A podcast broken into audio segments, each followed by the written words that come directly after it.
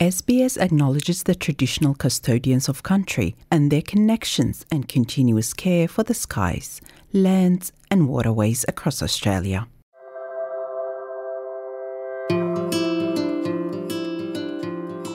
You're listening to Australia Explained, an SBS audio podcast helping you navigate life in Australia.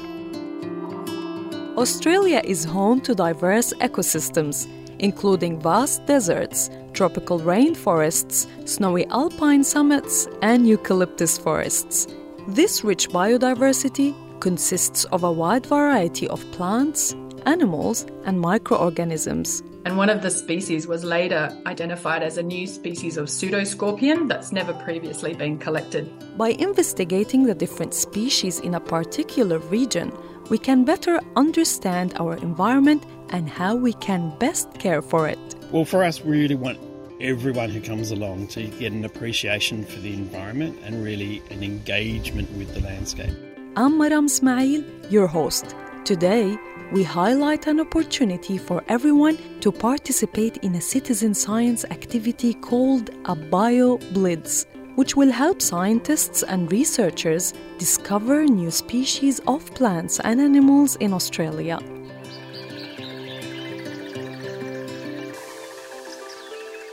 Scientists undertake field research and surveys to learn more about which plants and animals exist in a particular area. But Australia is an enormous place. So, through process known as citizen science, there is an opportunity for members of the public to volunteer to help collect and classify scientific information or data in support of scientists and researchers. Citizen science projects can help increase scientific knowledge and our understanding of the environment, allowing us to care for it better. A citizen science activity where members of the public participate alongside scientists to record as many plant and animal species at a designated location within a specific period of time is called a BioBlitz. On the south coast of Western Australia, conservation veterinarian David Edmonds lives in Walpole, where he coordinates the Walpole Wilderness BioBlitz. The Walpole Wilderness is one of the wettest parts of Western Australia, and there's a whole range of species and ecosystems that occur here that occur nowhere else in the world. So we've got plants and animals that are found nowhere else. And there's a huge area that's really unexplored, so we don't really even know what's in these areas. And some of the species here date back to times before the dinosaurs, so it's an incredibly important area for biodiversity. Like the Walpole Wilderness Area, there are large parts of Australia that we can still learn more about. Getting the community involved in a BioBlitz brings people together.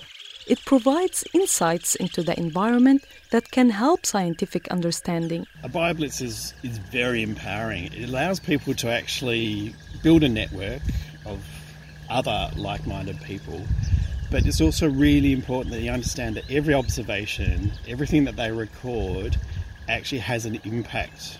It gives us more information, which builds our knowledge, increases our understanding, and through that, it leads to better management outcomes. Anybody can get involved in a BioBlitz. They are often run by the local community, conservation, land care, or natural resource management groups.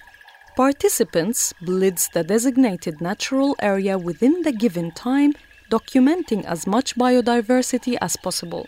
With a BioBlitz, anyone can participate. There's a range of activities for a range of skill levels. So people can come out whether they want to walk long distances or short distances.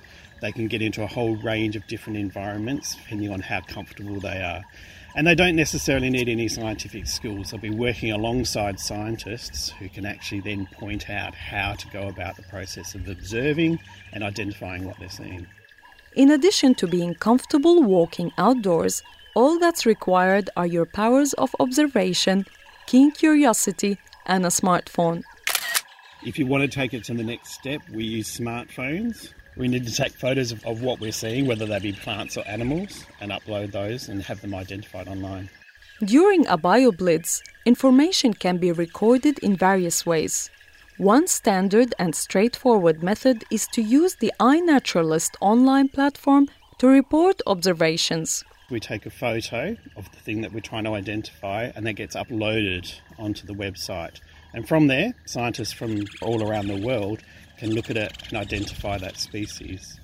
And once that's been done, it becomes what they call research grade data, and anyone around the world can access that information and use it in their own studies and further research. The information submitted to iNaturalist during a BioBlitz also goes to the Atlas of Living Australia. This online biodiversity database is freely available for everyone to explore. Melissa Howe is an ecologist who lives near the Walpole Wilderness and works with other scientists, land managers, traditional custodians, Aboriginal rangers, and community volunteers. She explains how, in a previous Walpole Wilderness BioBlitz, scientists from the Western Australia Museum who study invertebrates those animals without a backbone, such as spiders, worms, and snails, had joined the BioBlitz alongside community volunteers. They took samples of invertebrates from a variety of sites during the BioBlitz with the help of participants.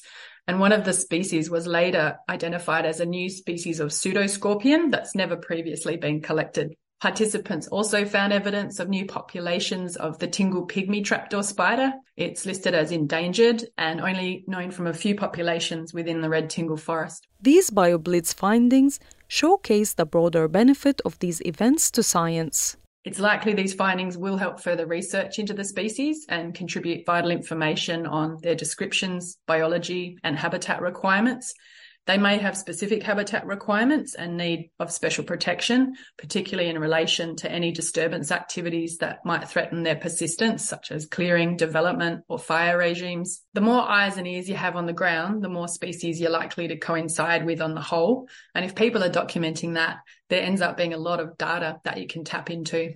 For David Edmonds, organizing a BioBlitz in an area like the Walpole Wilderness is very important because it provides a snapshot of the local environment's health. Some of the goals of the Walpole Wilderness BioBlitz are to survey areas that haven't been surveyed before, to really look at new ecosystems and to see if there's similar species, different species, and potentially new species.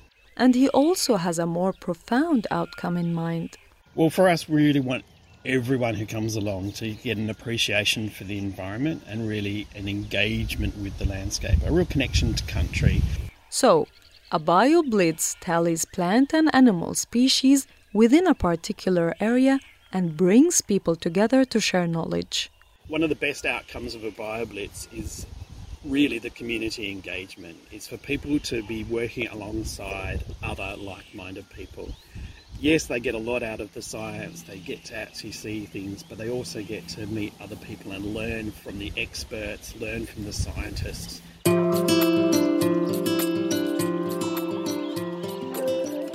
Thank you for listening to this episode of Australia Explained, written and produced by Phil Tucak, hosted by me, Maram Ismail. Australia Explained managing editor is Rosa Garmian. This was an SBS audio podcast. For more Australia Explained stories, visit sbs.com.au slash Australia Explained.